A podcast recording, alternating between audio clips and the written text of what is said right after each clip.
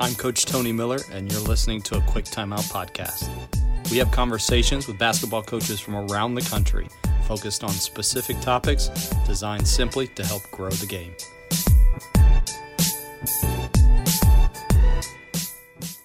Thanks for tuning in to this week's Coffee with Coaches presented by a Quick Timeout podcast.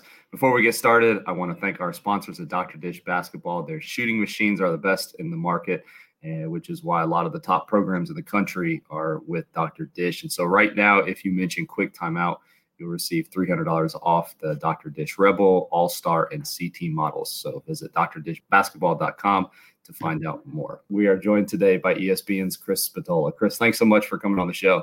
It's my pleasure, guys. Great to see your bright, shining faces here this morning. Yeah, bright and early. So in the summers, I work for Chris down at the Duke basketball camp, and obviously with COVID this summer, there were no camps. So this is uh, my excuse to hang out with him a little bit this summer and get to see him again. For those who don't really know your background, can you kind of give them just a brief rundown of where yeah. you've been and how you've gotten to this point? Yeah, I uh, played basketball at Army.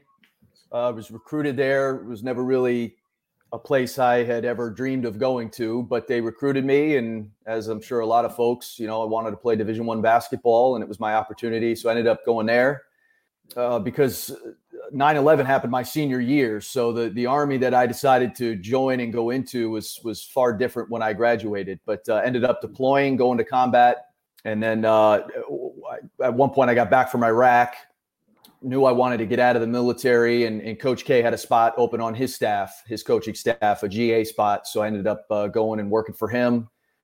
Uh, this was in 2007. Great time there, five, six years there with him, and we won a national championship in 2010. Uh, got to do the Olympics and and all of that uh, with his coaching staff. Decided that the coaching route just wasn't a long term thing that I I really wanted to do. Uh, a lot of you would understand perhaps why just given the tempo and all of that. So I ended up getting out, but I wanted to stay in the game and ended up hooking on with uh, with CBS. I was with them for a while, uh, Sirius XM Radio, and then ultimately signed with ESPN a few years later. And here I am sitting with you fine people. So it's uh, it's been a it's been a wild ride. Hey, we're going to be talking about championship culture today, and obviously, just hearing your story and your background, where you've been, you've been involved with so many great cultures, whether it was Army or Duke or USA basketball. Um, so I just kind of wanted to hear a little bit. What is maybe one or two things that you've seen uh, a common factor, a common denominator between those organizations that makes them who they are? Every team is going to have a culture, and it's either going to be by design or it's going to be by default. You, are going to have a culture, and, and, I think you know the best teams I've been a part of, whether it was the Army, whether it's uh, you know at Duke, whether it's the Olympic experience, whether it's now with ESPN, I, I think the leaders in those cultures, and it's not just the coaches uh, or the administrators, it is players as well. I mean, it's it's people within the organization as well who help develop that culture. And so I think you know how you go about doing that. And there's you know I'm a storyteller, and there's some things, some some you know experiences I had both with Duke and then with the Olympic experience that I think kind of determine that you know how how both coaches and, and players within those organizations can help um, manipulate those cultures so that you're designing the culture that you want to have um, rather than it defaulting to something that is destructive and and then ends up losing games. One of the things that's really interesting just the even in the groups that you've mentioned is the fact that like not everybody's a good fit for those places i mean yeah. even let's just talk about like army and i think maybe that that kind of like bothers people sometimes i mean you speak to this from the army perspective itself some people would be bad to go there, there. yeah i mean even from a coach looking to recruit somebody to come to their team whether that is army or what coach does there or let's even talk about like the usa basketball team because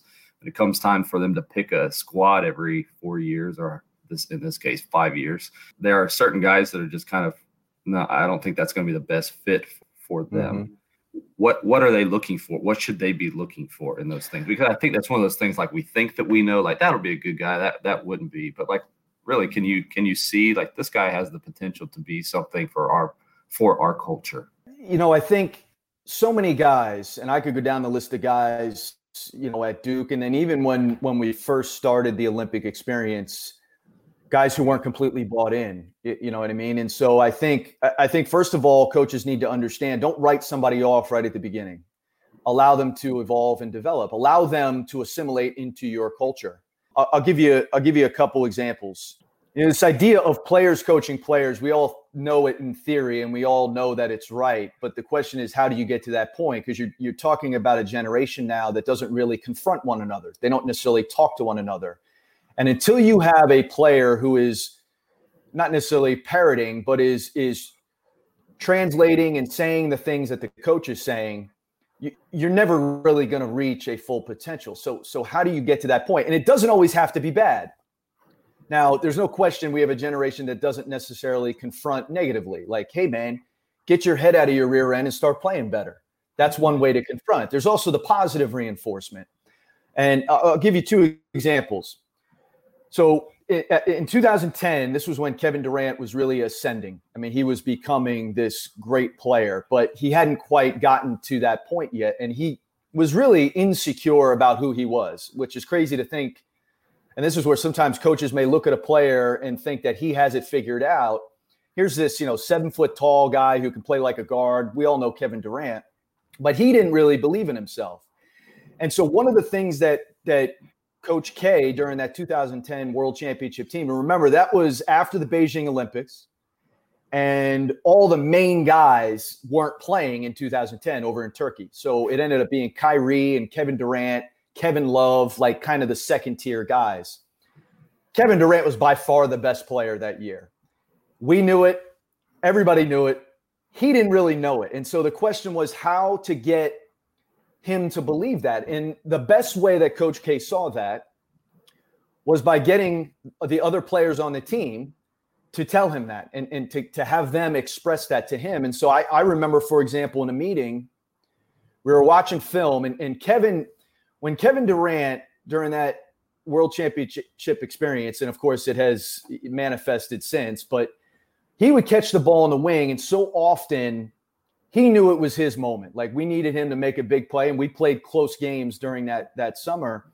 He'd start handling and going to work, and and when when he was doing that, it was a good thing. But he needed to know that, and so he asked in a meeting. He's playing it on the tape and he rewinds it back three times without saying anything. And then he turns to Russell Westbrook, who was sitting in the back, and he goes, Russ, when Kevin starts doing that, what do you think? And I think everybody in the room was thinking that coach's point was, oh, it needs to move the ball, it needs the ball sticking, whatever. And Russ goes, when Kevin starts doing that, I think we're going to win. Mm-hmm. And that really changed the tone of our team and really, I think, changed the culture of our team just in that one phrase coming from a player to a player. I'll give you another example. And this is one of the best examples. It's really one of the reasons, this is a Duke example, one of the reasons we won the national championship in 2010.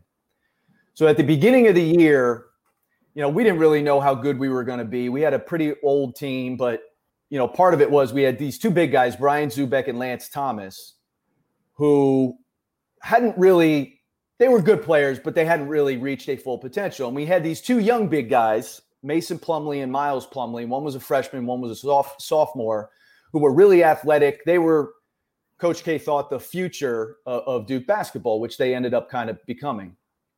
So at the beginning of the year, Coach K and, and with our entire staff were sitting in the in the in the meeting room, and Brian and Lance are at the end of the table, both of them are seniors. And he says to the two of them, he says, Look, we're going to need you guys this year. You guys are important to us, but you're not going to start. I'm not starting you this year. We're going to go in the direction of these two young big guys. We, we just feel like that's, you know, we're better off doing that, but we need you guys. And he said to them, he says, But here's what I need you to do I need you to show up every day and be all over those two young big guys. Make sure they show up on time make sure they're practicing hard, stay after practice, work with them. I am putting you two in charge of those two young big guys. Now, if I were a senior and my coach was telling me that that I'm not going to start because he wants to start these two young big, young big guys, I'd be pissed off. Forget this, man. I'm out of here. And so, to your question about You know, how do you know the right guys? Well, how do they respond to something like that? Well, let me tell you how those two guys responded. Brian Zoubek and Lance Thomas showed up every day and they kicked the living crap out of those two young big guys in a good way. They never stopped chatting with them in practice. They never stopped pulling them aside. They stayed after practice with Wojo and did drills for an hour after practice. They worked those two young big guys like crazy. And you know what ended up happening? Miles and Mason got better. But you know who ended up getting better? Brian and Lance. And so by the end of the year, I would say probably mid-season, both Brian and Lance got injected back into the starting lineup because we were better with those two guys in the starting lineup. And we ended up winning a national championship. And I would tell you, as somebody who's a small part of that whole thing, those two guys were the re- reason we won that national championship. Don't tell Jon Scheyer that, but that's a fact. All right. That is a fact. Those two guys, by endeavoring to make their teammates better, by endeavoring to make two other guys better, two young guys better, instead of going into a shell, they endeavor to make those two guys better, and they in turn themselves got better, and we won a national championship. Right now, Hudl is offering real COVID 19 relief for entire athletic departments with the Return to Play program.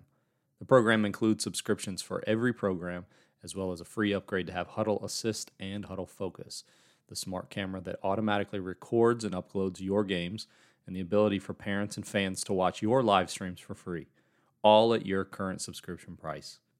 For basketball coaches, that means you get the smart camera for your gym, which automatically records your home games, with the flexibility to record any practices or drills you want with the push of a button.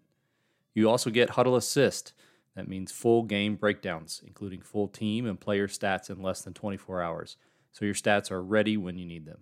Leverage interactive reports and advanced stats like shot charts or lineup data to coach smarter. Want to see how Hudl can help you dominate this season? Visit hudl.com. That's hudl.com to learn more. You know, you're talking so much about buy-in and fit and what those guys sacrificed and what those guys did. Not not from a selfish perspective, but they did it because they wanted to make the team better. They wanted to make other people better. And I think when you think of Duke basketball specifically, you always see the brotherhood. And when guys do that for one another, I think that is the first step in creating that brotherhood. And can you just talk a little bit about the brotherhood mentality and maybe what that means on a deeper level, you know, even off the court or, you know, when you have that culture of brotherhood? You know, obviously the fact that Coach K's been there for as long as he has, it, it helps continuity. So, I mean, that's, you can't ignore that fact. And not every program or coach is, is allowed to have that type of continuity. Um, success obviously helps that. But, you know, I, I think, and, Coach K is a military guy like I am. And I, you know, there's this sense in the military that, um, you are so dependent on the person to your right or your left. And, you know, in order to beat whatever it is in front of you, you need that person to your right and to your left. And there are shared experiences there. And, and, you know, I always say the most important component to any team, to any culture is trust. But you can't just manufacture trust. There's no fairy dust that you can just sprinkle on on people and say, okay, now we trust each other. It's it's built through time, through uh, dealing with adversity with one another. You know, there's there's two kinds uh, of trust. There's an ethical trust, okay, which is the repeated experience uh, of you doing what you say you're going to do. So if you know if if I say I'm going to be out there and I'm going to hedge on a pick and roll, then every single time there's that pick and roll, I'm going to be out there and I'm going to be hard hedging. So there's that that sort of, and then we develop a trust because you tell me you're going to do something, and then you do it. And then there's the uh, a technical trust, which is basically you doing your job and what is your performance. So the guy, the, the player who shows up every day and he gives you 10 and 10. You can you know every day this is what you're gonna get from Andrew Wingreen or Tony Miller. You're gonna get your 10 and 10. That's a repeated experience of somebody who's doing their job. So what you say and then what you end up doing that's how you build trust over time. And and i think that's where the brotherhood it's it's established you know there's this continuity of guys in this day and age they know what grant hill did. They know what he was about. And it's not just you know stories are told on teams. You guys know this locker room to locker room those those stories are told. And i think one of the big things one of the big things you know and one of the reasons that coach k has been in this so long and been able to stay relevant and and successful for so long is his tone has changed. So he doesn't talk to his teams now like he did 25 years ago, and he didn't talk to his USA team the way he talks to his Duke team. Tone matters, but you can never change your tone or compromise your tone for your value system, which is to say, what Coach K believed in 25 years ago, he still believes in now, and he's not compromising that. But the way in which he expresses those values, his authentic, authenticity towards those values ha- has has not changed. It has not compromised. And how coaches can figure that out. This is what I believe. So how can I fit what I believe and what I think successful teams need to be into the group that I have? And I think the fact that coach has done that over a period of time, he's built trust within his players and that value system so that the, the things that Coach K believed and what he he had his teams believe 30 years ago, his teams now believe the same thing. Look each other in the eye, tell each other the truth. You know, all of those things, they're the same. So that's how you maintain a brotherhood is that the value system hasn't changed. Now you could tell stories the guys from 30 years ago can laugh at the guys now and say, "Man, you have it a lot easier." We he ran us till we puked. Those things are that's going to change over time. But I think the value system and not compromising what you believe is very important. I want to take the things that you just said and apply it to the USA basketball scenario because I think it's interesting. You just talked about the longevity of coach there. And so he's well established and has some credibility from that perspective of just having been there so long. But when he got to that USA basketball team, for those that don't remember, things hadn't gone well the, yeah. the, period before that. And so you're almost kind of like, re, I mean, that's what they said, Colangelo and he both said multiple occasions is we're trying to, to reestablish something that has been lost. And when you're bringing in so many guys that are at that level, the five stars, they're the best of the best. How did he create buy-in and establish something so quickly? And I know they had their bumps that first, you know, that first round that he was with them to an extent, but like he created they created something that was really good. Is there are there any stories that kind of back up the kinds of things that you just talked about with with yeah. this program? Yeah no it's a great question because he you know again he had to reinvent his tone. He was he wasn't going to talk to those players those nba guys the way he did his duke team but but the values and the things he believed in were not going to be compromised. There were a lot of those guys early on who did not buy in right away to coach k he was a college coach you know some of them probably had their opinions about duke uh, they just they were young and immature, and I think as that you know the evolution of a LeBron James, for example, will be told in terms of his years and and his maturity and how it grew early in that process. And this was this was I think the second year. Anyway, one of the years we're we're gearing up to play Argentina, and we had just we had just played a game the day before and in the nba they, they don't do shoot arounds okay? And i think this was during i think a world championship. Was something where we were playing back to back to back so it wasn't the olympics but it was early in the process. And lebron was the best player. Lebron was the alpha dog. And you know as we all know hopefully you have the belief that you have to coach your best players. And your your best you have to make your best players adhere to what your value system is. And if your best players are truly great they're going to then impart that wisdom to the rest of the team. So Coach K knew that he had to get LeBron, and it was not going to be easy. So in the NBA, they don't have shoot arounds. Okay, so th- these guys, you had to, in order to do the the the back to back, and in order to do this, and Coach K, he was of the belief that he was going to prepare his teams a certain way. So we're coming over, we're we're leaving a game and you know this is kind of midway through the the experience that we're having. And you could kind of hear it in the back of the bus. We were going to have a shoot around the next day and the guys didn't want to have a shoot around. Well lebron didn't want to have a shoot around. So you could hear him in the back of the bus chirping and you know this is bs and uh, and he was he was saying it loudly enough so that we could hear it up front. So god bless him Guys get off the bus, and Coach K is waiting right at the door of the bus.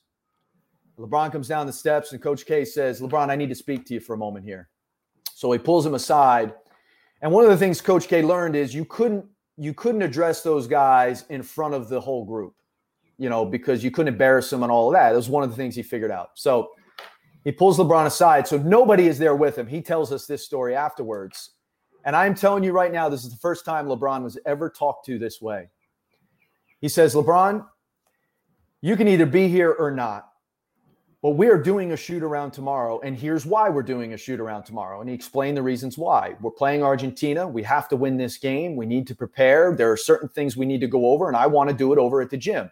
You have to trust that I'm not going to, we're not going to run you. I'm not going to work you that hard, but I have to trust that you're going to have my back on this. And he talked to him man to man. He talked to him face to face. He looked him in the eye. He didn't ignore it. He didn't say, well, oh, that's LeBron. So I have to compromise my belief in, in it. He said, no, no, I'm going to confront this and we're going to, we're going to get on the same page. And in doing that, their relationship was so much better moving forward. So again, you got to pick your spots. You got to figure out the right tone, but you can't compromise your value system. Here's another example. We're in a film session, another Kevin Durant story. So we're going through the film session, and Kevin Durant always used to sit like this. He'd like sit there and he wasn't on his phone. He just would sit like this. I'm sure you guys have players who like their body language, you feel like they're telling you one thing. Well, rather than jump him in the meeting, which is what Coach K would have done with his Duke team, rather than jump him in the meeting, he waits. And as the guys are leaving the room after the meeting, he says, Kevin, I need to talk to you for a second. And he brings him up. He says, Kevin, you know, when I'm talking to you, I need you to look me in the eye. I need you to look up. I need you to show me your face. I need you to, to show me that you're hearing what I'm saying. So again, the value system was not compromised. Players are going to look at me. I don't care if you're Michael Jordan. I don't care if you're Kevin Durant. I don't care if you're Miles Plumlee. You're going to look me in the eye. But how do we get to that point? And also, let me try to understand where Kevin is coming from. So he said, Kevin, I need you to look me in the eye. It seems like you're being disrespectful. And Kevin said, genuinely, Oh, no, coach, I'm not being disrespectful. I'm hearing every word you're saying. You said this. And then he started repeating some of the things he's like, I just, you know, I just have a hard time sitting still. And and coach said, okay, I got you. We're on the same page. I know where you're coming from, but here's the thing: I need you to look up and I need you to look at me. So you know, that's just kind of uh, uh, again figuring out those moments where you can impart your wisdom and your value system, but doing it a way where the tone is going to match their their hearing you. Chris, wanted to ask you a little bit about your time at Army. I know mm-hmm. you know it's a a little different culture there being a service school and obviously you you spent time overseas and in combat and everything but can you talk a little bit about culture from the state maybe some things you learned through basketball at army but some things that uh, you took with you maybe a story you had from a former teammate you know overseas just uh, from from your experience at army yeah you know the, the big thing that that I learned early on there, West Point is set up to make you fail, and it's it's made in some cases it's it's set up to make you fail epically for obvious reasons, you know, because the, the adversity that you're going to experience ultimately in in combat is, um, you know, it's it's it's going to create adverse situations, and and how we deal with that is is important, um, and it's also designed to to make you you know lean again on that on that person to your your your left or your right. You know, I, will tell you a story. We we were we, we were going we were out on a patrol. So over in Iraq, when you know the enemy didn't wear uniforms, so you know you didn't know who the enemy was until they actually shot at you or shot a rocket at you. And and so one of our you know you call them counter mortar operations. Uh, when a rocket would land in your area, that's when you knew you were being attacked, and then you it was called a QRF, quick reaction force, and you'd head on out and you know try to find whoever shot at you or shot the rocket at you.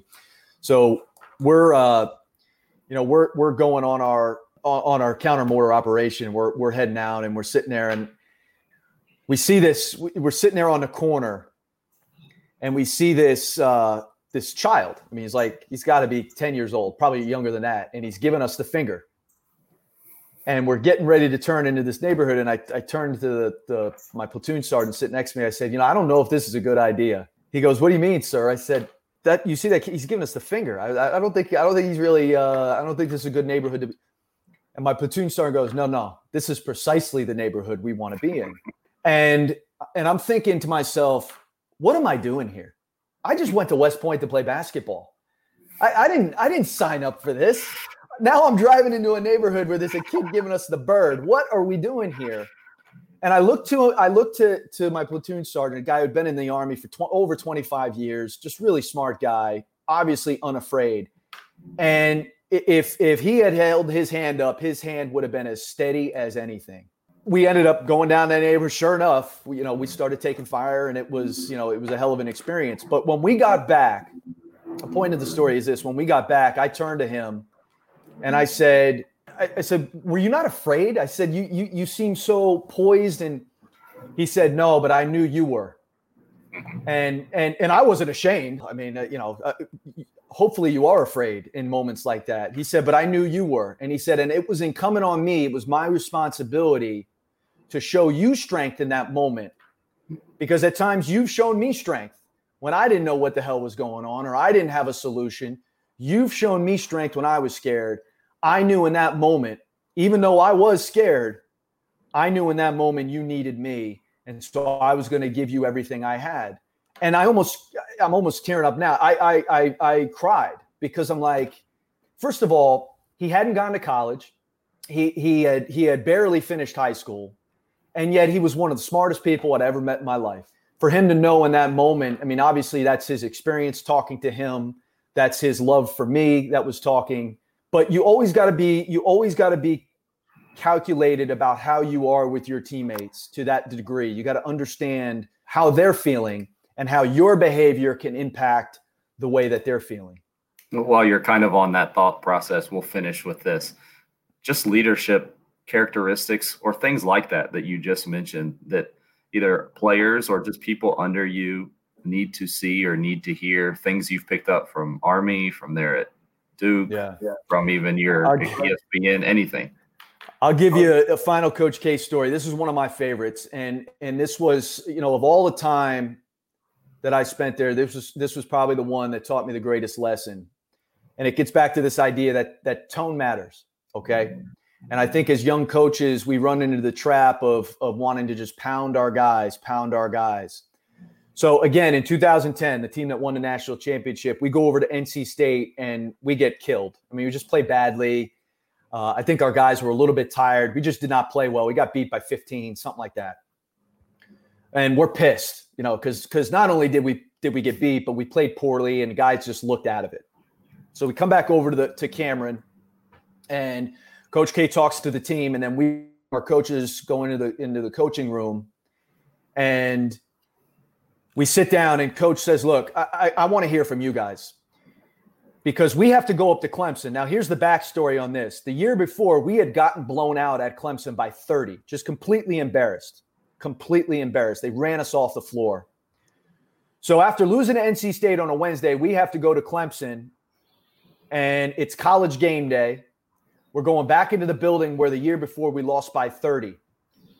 So here we are. We're sitting in the coaching room, Coach K says, Look, I need to hear from you guys because at the end of all of this, we have to beat Clemson. Like, this is, there's too much history here. This is a year long. We have to go up there we are being sent in for the slaughter. It's college game day. Everybody is is looking to have a party. We have to beat Clemson. So how on a Wednesday, after getting absolutely hammered by NC State, do we arrive at a place where we're going to beat Clemson on Saturday? So of course, everybody in the room except for me has played for Coach K. Wojo, Chris Collins, Nate James, Chris Carrawell. So they start, well, we got to tear all the stuff out of the locker room. we got to take all their Duke gear. We got to run them till they puke. We go for a half hour. And then I start jumping in because I went to the army. And uh, yeah, we should just yell at them and scream at them and, you know, just absolutely hammer them. And, and we go for a half hour.